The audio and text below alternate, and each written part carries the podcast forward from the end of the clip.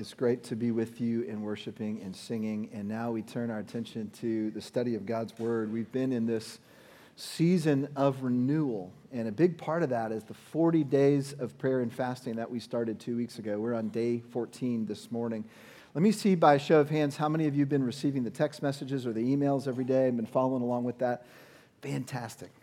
Um, we actually uh, keep track of how many people signed up just because we're curious. How engaged is our body in this? Over 2,000 of you have been participating in this, and so that's an encouragement. I think it should be an encouragement to all of us. If you haven't yet, it's not too late. Information's on the screens here. Send the text message. Uh, we're, as I mentioned, day 14, so we're about a third of the way in it. This is an opportunity not just to pray together, but also to learn how to pray, if you think about it. It's been very intentional. The first week was all about adoration. Week two was all about adoration and confession. We're about to move into adoration, confession, and thanksgiving. And then the fourth week, adoration, confession, thanksgiving, and supplication. That completes that ACTS um, acronym, ACTS. And then when we get to the supplication part, which is pouring out our hearts, asking God to do specific things, we're going to be praying some specific prayers for our church. And uh, many of the prayers that I've already been praying are rooted in the book of Acts, rooted in this study that we've been in. If you want to go ahead and open your Bibles to Acts chapter 4, that's where we're going to pick up the narrative today as we walk through the book of Acts. Now, remember, the reason that we're studying this book, it's part of our season of renewal, is the church is God's plan A for the world, and there is no plan B. And the reason we can say that is because Jesus is God's plan A for the world and there is no plan B. And the church is the body of Christ on earth. And so we've been looking at the book of Acts because Acts tells us about the DNA of the church. And if we want to be the kind of church that matches what God would call us to be, we need to know what God has called the church to in its origin story, in its birth and early years, if you will. So that's why we've been studying this book.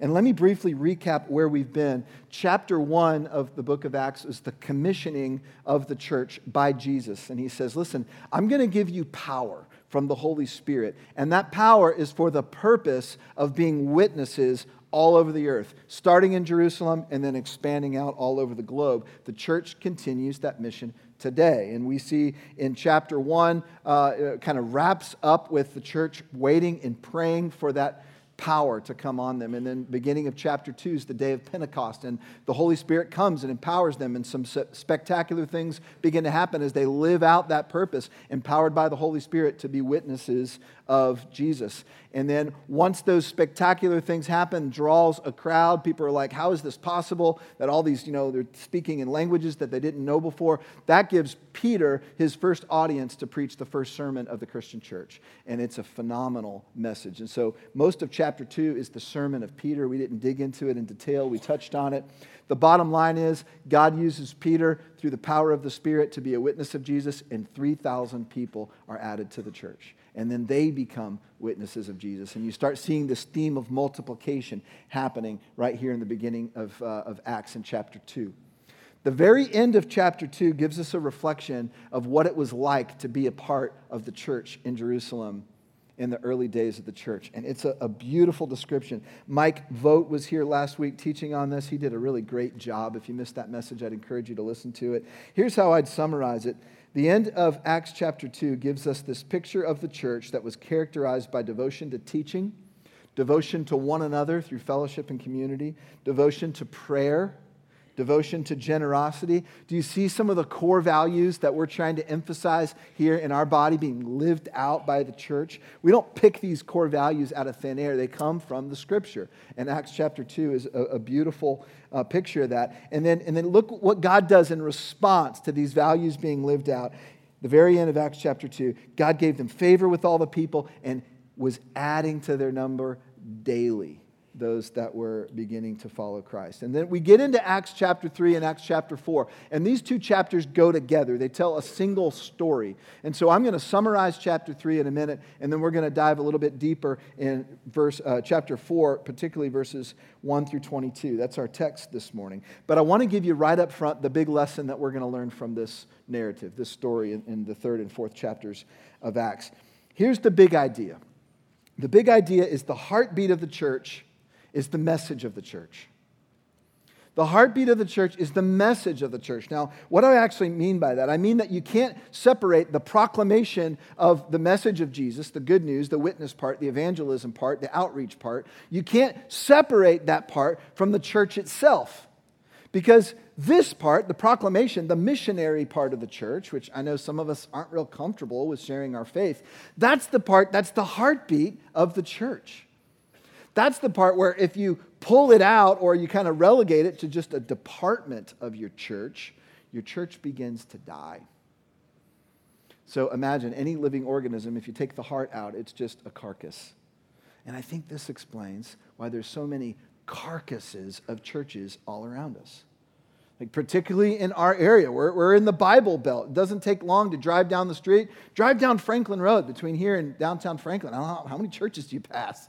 You know, I don't know how many of those are vibrant, but I know statistics are showing that church attendance all around is dropping off. Well, does attendance matter that much? Well, here's what I'd say attendance is an indication of people that are gathering together to do the things the church was meant to do, to devote themselves to the Word of God and the teaching and prayer and generosity, right? This is how the church expresses itself.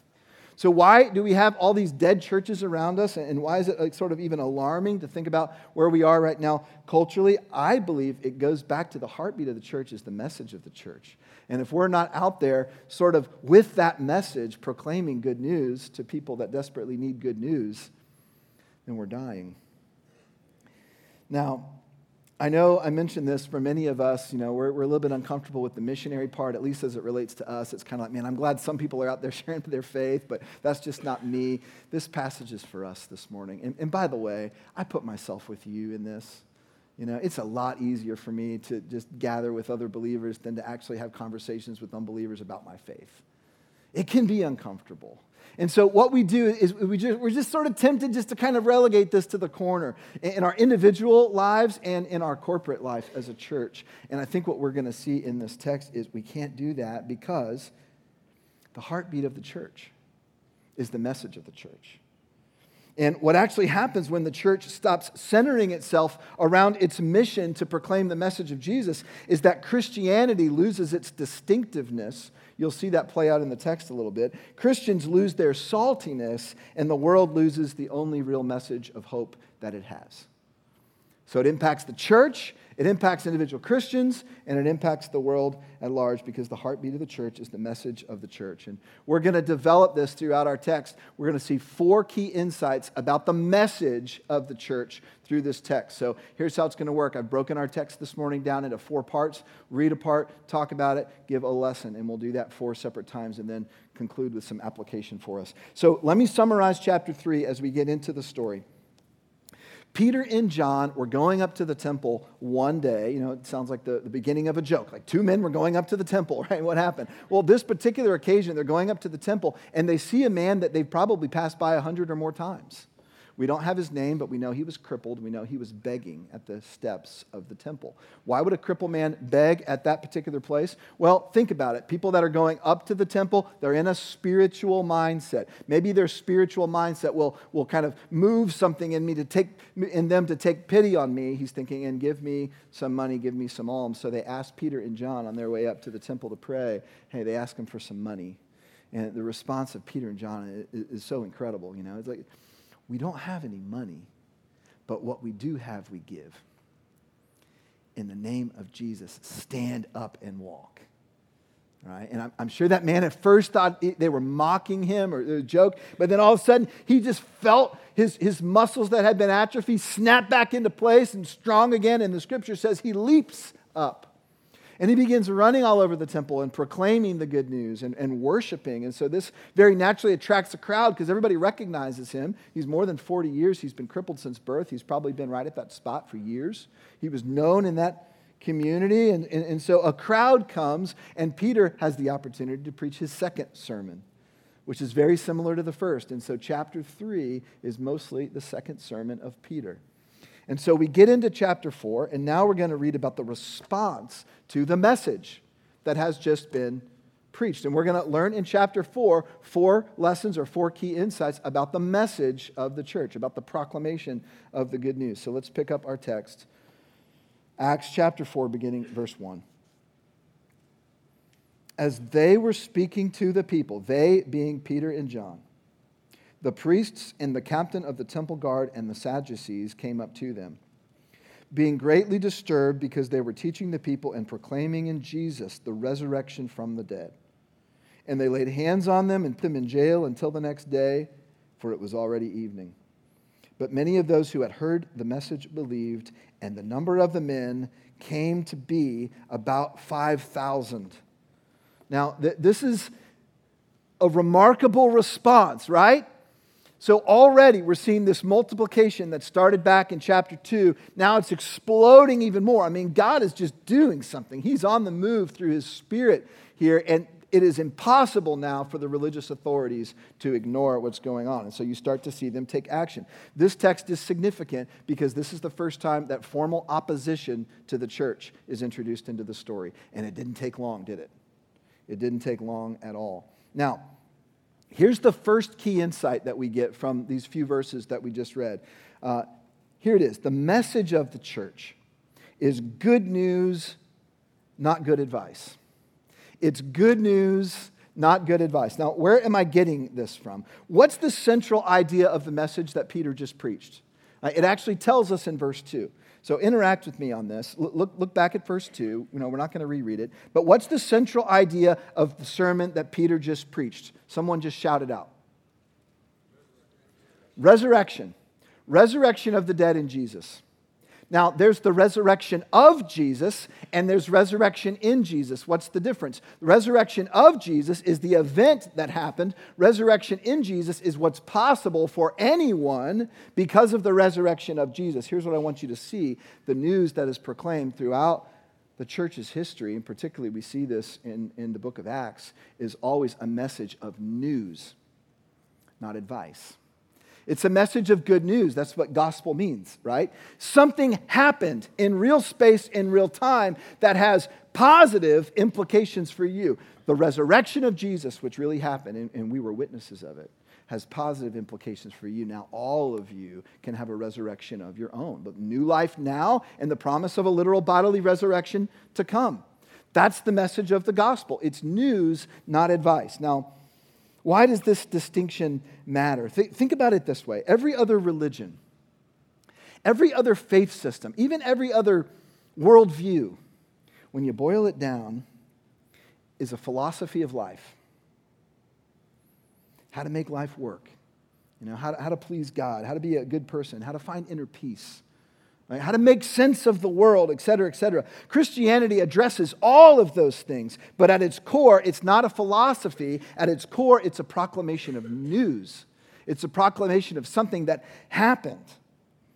Now, skip down to verse 20. You know, we're, we're going to get to verse 20. It happens to be my favorite verse in this passage. But even now, before we get there, just flip over the page or whatever and look down at verse 20. This is what Peter and John are going to say in a few minutes here. For we cannot stop speaking about what we have seen and heard. Notice they don't say we cannot stop speaking about these wonderful principles for living. They don't say, we cannot stop speaking about these great spiritual disciplines and practices that we've been doing that have kind of given us this sense of, of vitality and inner peace. No, no, no, no, no. We cannot stop speaking about what? What we've seen and what we've heard. The news, you see. We cannot stop speaking about the news and what it means for us and what it means for you. Now, this is a massive distinction and it's massively important. And the reason I'm getting passionate about this is far too many churches have gotten this confused. Far too many churches have made the message about good advice for living and, and, being a good person and helping people and, you know, working on your marriage and, and parenting and, and, you know, all these things which, which are important. And we're, we're going to talk about those things. But they've lost sight of, at its core, Christianity is a proclamation of something that happened in real time in real space, which has wonderful implications for us now. It's a proclamation of news.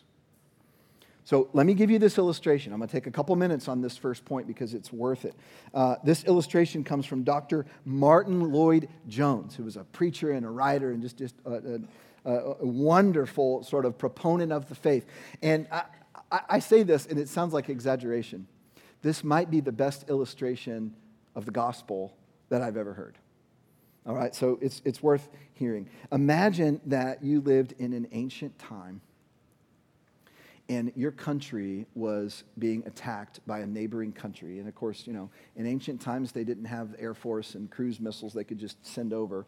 You know, you had to send an army, right? So, what they would do in the city is they'd gather all the able bodied men, like everybody. They would leave the city, basically only the elderly and women and children, you know, would be back at the city because they're going to send their army out away from the city to fight the battle out here, right? Before the enemy gets to the city. That's how this would work. So they would meet the opposing army on the battlefield, and the people back in the city would wait anxiously to hear what happens at the battle. If it was good news, a herald would be sent, you know, and would announce good news, right? They'd say, Good news, the battle has been won. You can live in the freedom of the victory. The sacrifice that was made for you, align your lives to this news, you see. But if it was not good news, they wouldn't announce gospel, they wouldn't announce good news. In fact, they wouldn't even send a herald necessarily. If they still had a, a, a, group alive, they would send whatever remnant of their army back. They'd send their generals, they'd send their military advisors. And the military advisors would, would group all the population and they'd say, We're going to have to make a last stand right here. So get the boiling oil you know, ready and, you know, put the archers in this spot and, you know, you know buttress up the, the, the gates and all these kinds of things because the enemy is coming and it's on our way. Now, Here's the insight of Dr. Martyn Lloyd-Jones that I think is incredibly helpful. He said, Every other religion sends military advisors saying, if you want to live, here's what you have to do. You're going to have to work your tail off in order to be saved. That's every other religion. Christianity sends heralds, it sends proclaimers of good news, gospelers. And they have this message the battle has been won for you. You've been saved without any effort on your part. So simply believe it. Simply receive the news and start living your lives according to the freedom that was bought by the blood of those who sacrificed for you. You see, this is the gospel. This is the contrast. The message of the church is good news, it's never good advice, you see. And if you shift the core purpose of the church away from the proclamation of the news, it becomes just another religion. I think this is where we are, in large part, at least in North America, with the state of the church today. You want to know why Christian churches are dying? They've lost sight that the core of the church is the proclamation of the news. Right? Instead, they've made it about all kinds of other things, you know, some of them very good things. And, and some of those very good things, things that we want to be about too, but we must keep at the center the proclamation of the news because the heartbeat of the church is the message of the church. The nature of that message is good news to be proclaimed, not good advice to be followed. That's lesson number one. Let's keep going in with the story. We're going to see a lot more. Verse 5. On the next day, the rulers and elders and scribes were gathered together in Jerusalem. And Annas the high priest was there, and Caiaphas and John and Alexander and all who were of high priestly descent. You should recognize some of those names. These are the same men that, uh, uh, that put Jesus to death, right? When they had placed them in the center, them being again Peter and John, they began to inquire, By what power or in what name have you done this? Verse 8 Then Peter, don't miss this next phrase, filled with the Holy Spirit. See the Spirit doing its job to give power to be witnesses. Said to them, rulers and elders of the people, if we are on trial today for a benefit done to a sick man as to how this man has been made well, you know, I, I love that. Like if you're putting us on trial for healing, verse 10, let it be known to all of you and to all the people of Israel that by the name of Jesus Christ the Nazarene, whom you crucified, whom God has raised from the dead. By this name, this man stands here before you in good health. Pause there for a minute. Do you see them living out their commissioning? I'll give you power, and the Holy Spirit comes upon you to be witnesses. You know, they didn't take credit for the miracle. It's like this came through Jesus, it's through his name. Now look at verse 11. They're going to quote Old Testament scripture to these men who would have known this scripture. He, Jesus, is the stone which was rejected by you, the builders but which became the chief cornerstone. You see, God is up to something here, and you're a part of it, religious leaders, but not the part of it that you think you are. So pay attention. And then this is the kicker, verse 12. And there is salvation in no one else, for there is no other name under heaven that has been given among men by which we must be saved. Key insight number two and you're going to see this in this text that we just read. The message of the church is exclusively about Jesus, but inclusively for everyone. It's exclusively about Jesus, but inclusively for everyone. Now, verse 12 is where our culture has a field day, right?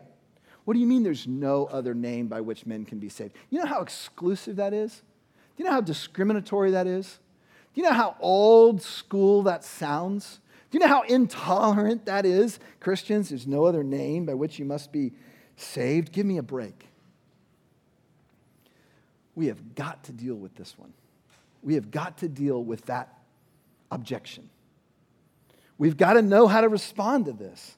And I want you to see something very clearly in this text. What's actually going on in this text and the whole book of Acts is the exact opposite of what's being accused of the church today. Let me explain. The history of the early church is going to show us, and already is in this passage, that Christianity is incredibly inclusive.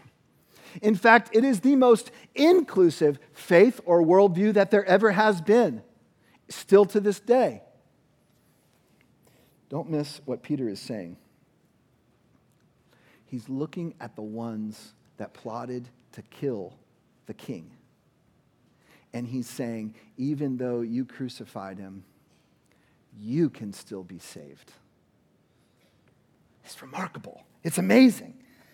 There's no other name given under heaven that has been given among men by which we must be saved, even you. And you're going to see this played out. There's no one that's out of reach of the good news to be brought in. Of all people, these are the ones that should have been left out. It's for everyone except those of you that plotted to kill Jesus. In fact, what's interesting is in every one of Peter's messages, this is the third time now, you know, sermon number one, sermon number two, and then now this little interchange here when they're on trial. Every single time, he's accusing his audience of putting Jesus to death. Did they all do it? Not literally. Right? But, but he's saying all of us are guilty of dethroning our king that came to us because we don't like having a king over us. And so this is still the message today. It's, it's kind of bad news before it's good news. It's like you're guilty of dethroning the king that belongs to be on the throne. In fact, there's a sense that you put him to death, but God has raised him back up, and now there's an offer of pardon on the table for all, even you who are guilty of putting Jesus on the cross. You, got to understand how inclusive that message is. And then we see this theme all throughout the book of Acts. It's a massive theme that the gospel breaks through all barriers, right? It's not just for the Jews, it's now for the nations, for the Gentiles. There's no more divisions between anyone anymore right? No, no, no division between Jews and Gentiles, religious and irreligious, men and women, rich and poor, slaves and masters, people of different backgrounds, ethnicities, different belief systems, languages. The message of salvation is for everyone. And literally, like, we need to be equipped to think this way. This is a historic fact. By the end of the book of Acts, which is only the first 40 years of Christian history, the church is the most diverse and inclusive faith system the world had ever seen. It still is to this day, men and women. Think about all the religions out there. Think about all the beliefs out there, the faith systems, even sort of the, the, the atheist group. They're, they're not diverse, they're not inclusive. Global Christianity is. So it doesn't matter if you're rich or poor, whatever ethnicity you are, whatever background you are, whatever part of the world you grow up in, you grew up in, the message is for you. The message is for you. So you have to think this way. The message is exclusive in the sense that it's always about Jesus. But do you know what? Jesus is the only founder of a religion, if you want to think of him that way, that ever proclaimed to be a savior. Muhammad never claimed to be the Savior. Right? Nor, nor did any other person that start Joseph Smith, whatever, they didn't claim to be a savior. They claimed to be prophets and other things like this. Jesus is the only one that said, I'm the savior. If you want to be saved, you come through me. But it's open to all, you see. It's exclusive in the sense that it's always about the one savior that there is, Jesus. But it's incredibly inclusive. Like, look at the life of Jesus, look at the message of Jesus.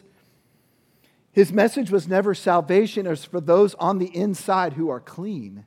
His message is always salvation is for everyone who understands that they're not clean and is willing to come to me, Jesus would say, the only one that has a clean set of clothes for you.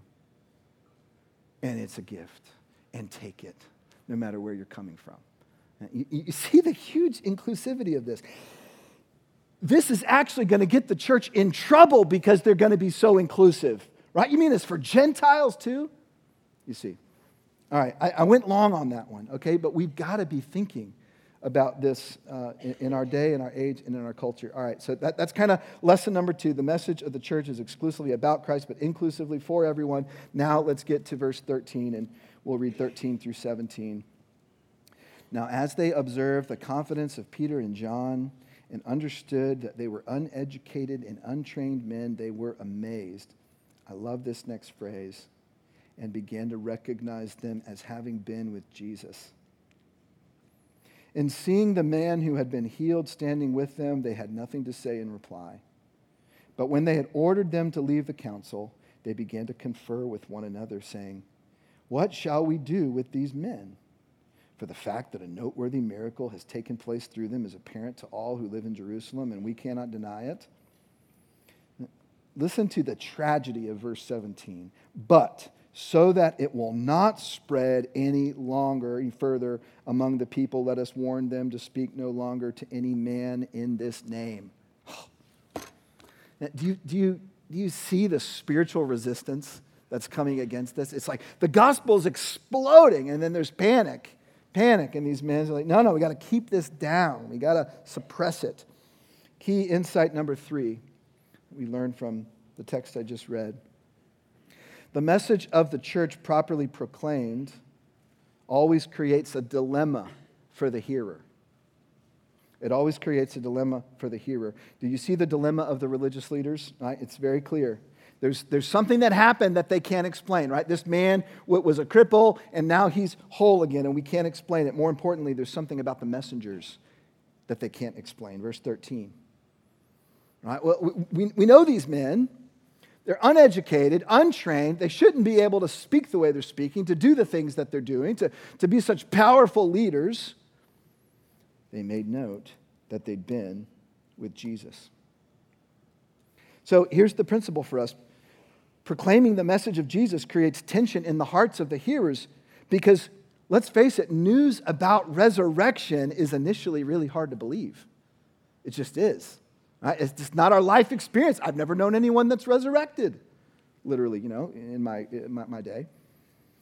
So it's initially hard to believe, but they can't explain away life change. Can't explain away life change. Men and women, this is how the gospel has always gone out. The message is proclaimed, and the reason that, that, that it's not just dismissed immediately is because there's something that cannot be explained, and it's always the life change.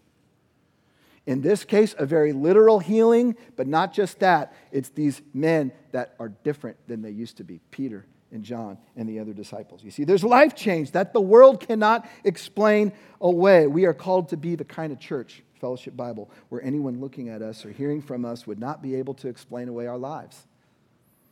I want us to be known for that. I long for us to be known for that. We, we are in, in some degrees. You know, we're talking about renewal right now. I've sat with many of you that were here at the very beginning. I said, you know, tell me about the church during those first five or seven years when it was just I mean, so explosive. And you know what I heard? People, people say two things. Number one and two. They always say, well, the, the teaching of God's word, and they say the life change. I just knew people whose life was getting changed through this church, and I wanted in.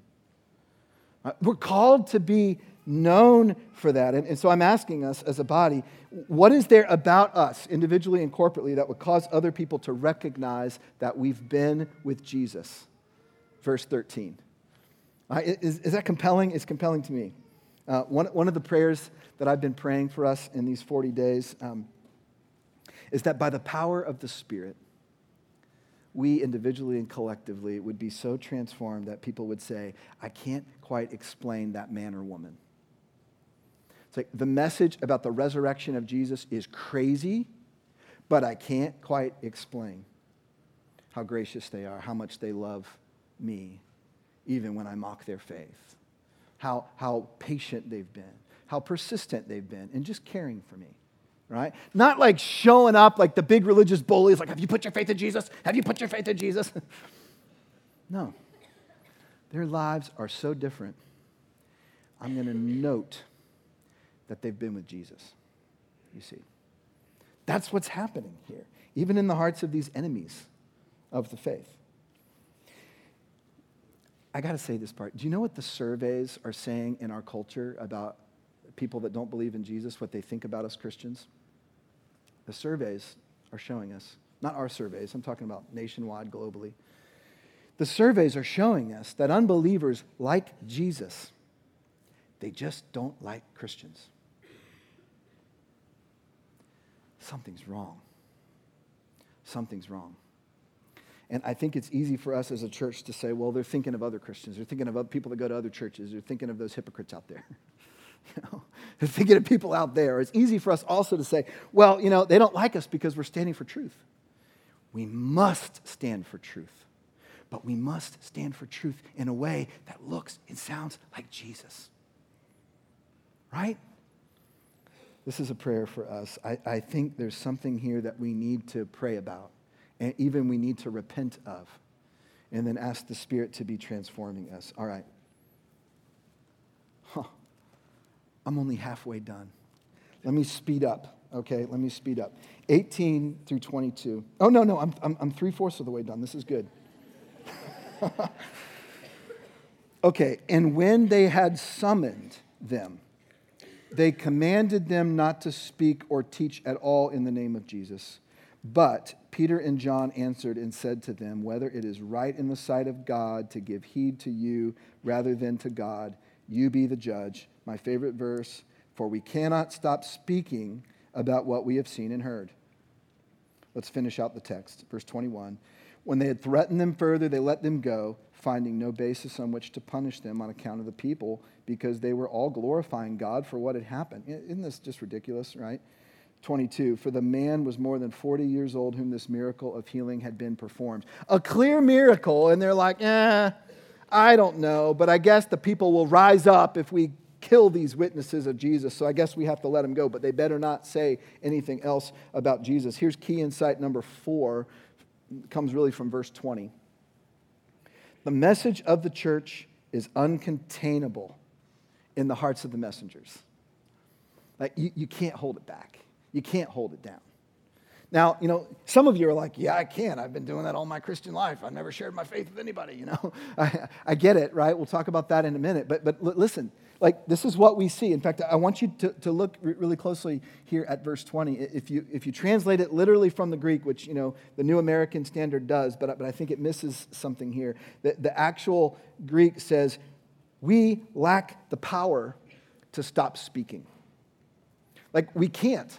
It's not just that we're making a choice to value one thing over another thing. It's, it is impossible for us to stop speaking because we don't have the power to stop speaking about what we have seen and heard. It reminds me of that old Jim Carrey movie, Liar, Liar, you know, and he, he tells all these lies and then he comes under some spell or something like this and, and he can no longer speak lies anymore. It's like he's trying to, like, what comes out of his mouth is truth you know, that's what's happening to these men. I think they literally don't have control over this. That's what the Greek would indicate to us. Remember, Peter is the same man who lied three times that he even knew Jesus. It's like he couldn't even admit back then that he knew Jesus. Now he can't even stop speaking about what he has seen and heard. I think this verse illustrates something about anyone who has come to faith in Christ genuinely.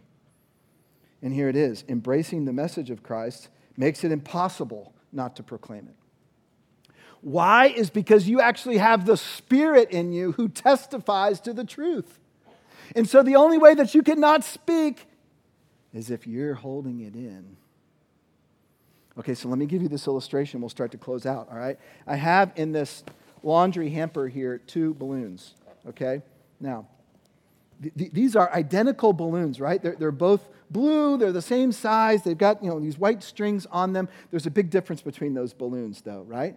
Right? One, one of them is, is filled with carbon dioxide, okay, which is heavier than the air around me, and the other is filled with helium, lighter, and it's going to go upward. Now, here's what I think is actually happening. You know, Peter used to be this over here, right? He used to be this balloon. You know, he denies Christ. It's just like, why does he deny? He's just afraid. And honestly, he's not filled yet with the substance that would pull him upward to proclaim truth. And so he's down here. But something happens to Peter where he's transformed. Now, think about this balloon for a minute. Like, this balloon does not have the power not to float, you see. Like it, it can't, the, the, the, plastic or rubber or you know, whatever the substance is, it does not have the power to overcome the upward force of the helium. And so I want you to think about this in relationship to us and, and our witness. It's like if the Spirit is in you because you're a believer of Jesus, that it's like, I, I, can't help speaking. I, I, I don't have the power to contain that. This is actually what's happening with Peter. You see, the only reason this balloon's not going all the way to the ceiling is because it's tethered. So let's talk about that. Because some of you are like, man, from a witness standpoint, I'm actually this, then this. So maybe I don't have the Spirit in me. You know, I don't know what you're thinking. So I've thought about this a lot, and I, I thought, okay, what about those of us that, that, that are not sharing our faith? Like we don't identify with Acts 4, verse 20, I cannot help but speak of what I've seen and heard. In fact, you know, some of us, it's the opposite. It's like, I cannot help but, but not speak, or, you know, I, I got myself confused, but you know where I'm trying to get to on this. Now, this balloon is floating because it cannot help it. What about those of us that are not? What about those of us that are not sharing our faith? Well, as I've thought about this, I think there's only two possibilities. Number one, some of you are not actually converted.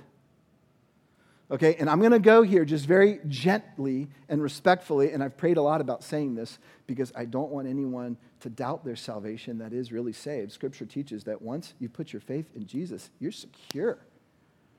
You cannot lose your salvation. So I'm not trying to introduce doubt into those of you that are saved. But I just know from talking to a lot of you and at the Franklin campus and at a couple other churches that I've pastored that are in similar environments in the Bible Belt, there's an awful lot of people that think they're Christians that aren't and I'll ask him, you know, tell me the story of your faith. And what I usually get is, like, well, I've always been a Christian.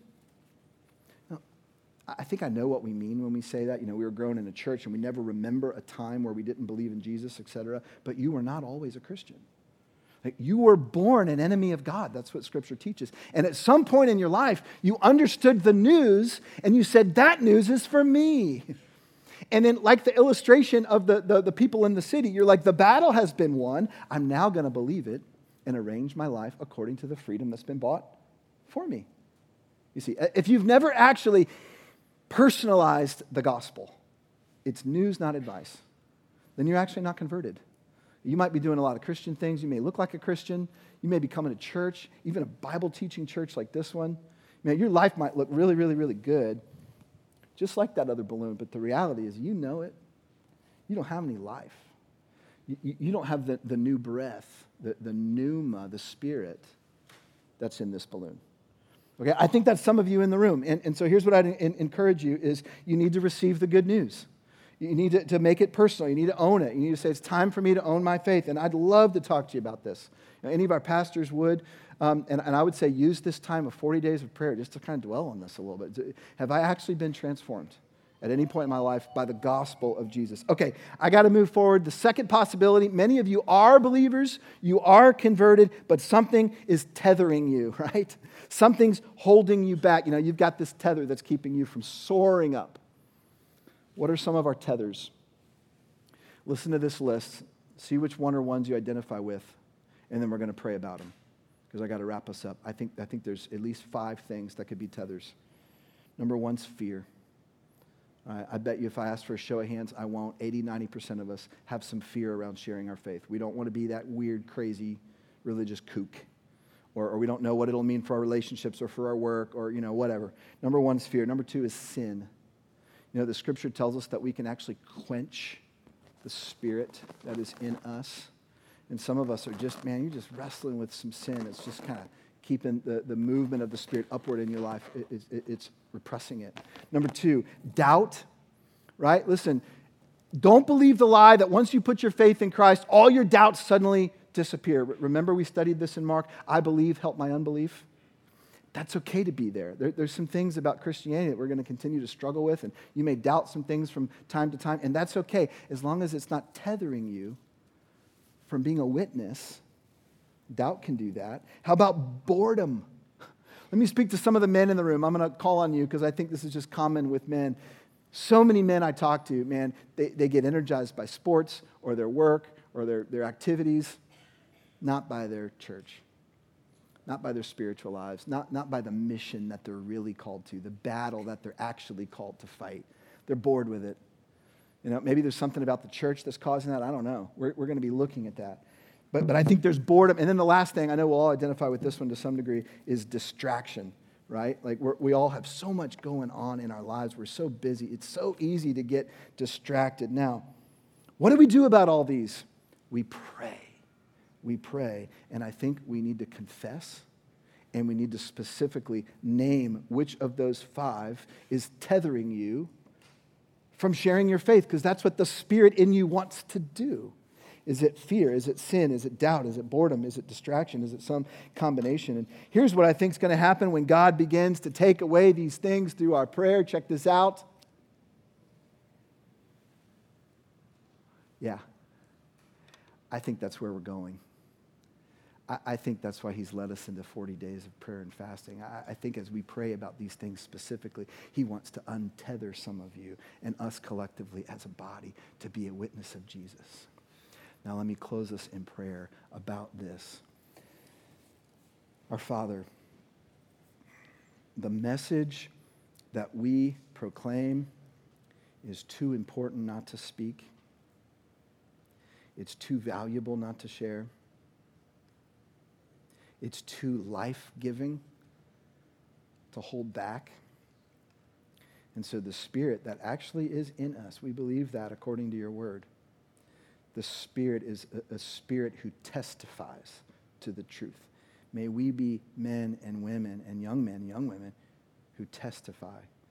That would be so governed by the Spirit that is in us, that we would be unleashed as we share and as we love people, that your name would be proclaimed. And I pray, Father, for the men and women in this room that, that are just being held back, they're being tethered by their fear or by sin or by doubt or by distraction. And I pray, Father, that you would allow them to be freed up. And, church, I'm going to invite you this week to begin praying specifically about which one or ones of those you need to confess and ask God just to cut some tethers. And so, Father, we bring all this to you. You're the only one we can bring it to, and we trust you, even though it's a little scary. In the name of Jesus, we pray. Amen.